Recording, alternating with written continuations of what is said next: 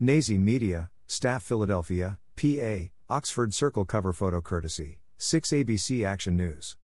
Don't forget to like and subscribe to our YouTube channel. An argument that escalated into a fist fight between two co-workers in the parking lot of a supermarket left one of the co-workers dead, early this morning in the Oxford Circle section of the city. A6 ABC Action News report said the incident happened in the parking lot of the ShopRite on the 6300 block of Oxford Avenue at around 3 a.m. on Saturday morning. Photo 6 ABC Action News.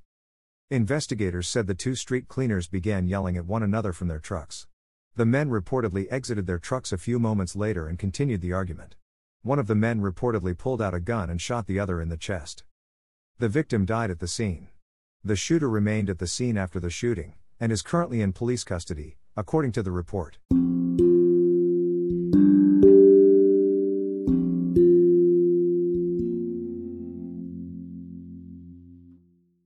Nazi Media, Staff Philadelphia, PA, Hunting Park cover photo courtesy, Philly Voice.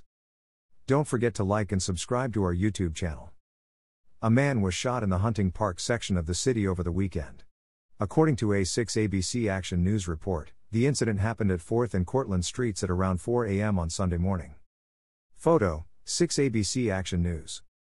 The unidentified male victim reportedly suffered multiple gunshot wounds. He was rushed to the hospital where he was last reported to be in critical condition.